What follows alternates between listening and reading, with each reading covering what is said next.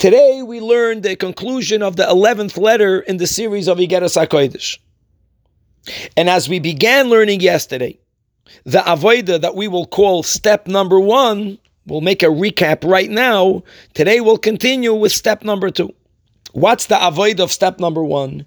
That we are all able to rise above the desire for having even the basics of Bana, Chayim, Zoyne experienced in what we think is good. In other words, is that if something is lacking in Bana Chaya in from our perspective, the way not to experience pain because of this lack will be by celebrating and bringing forth and contemplating our deep emuna that we already have. But we're going to live with it. That what's this emuna? That creation is continuous and creation is yeshma ayin, meaning that ayin, chachma of God is involved in creation. God's wisdom is completely beyond our comprehension, which is why we call it nothingness. And therefore, of course, we won't be able to understand our reality. And things might even, God forbid, we can say God forbid, because we would rather, we would want and we can daven for things to be experienced by us as good. But no matter what, since it is all coming from Hashem and Hashem is good, it's all good. Now, this is a big avodah.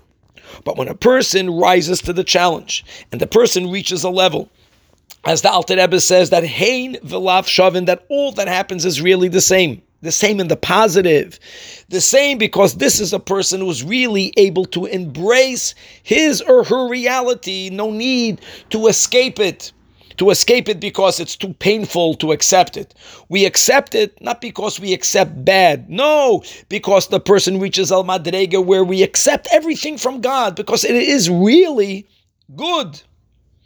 Now, once that was what we learned yesterday.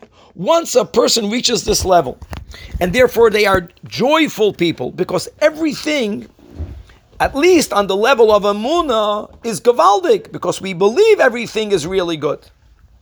A, such a person will be present in their lives, they'll embrace their reality. So now the Alter Rebbe says that something magical happens even on the physical world, and that is, is that once a person reaches this level, this emuna, this attitude actually transforms that which externally is not good into a toiv hanirav hanigla, into revealed good.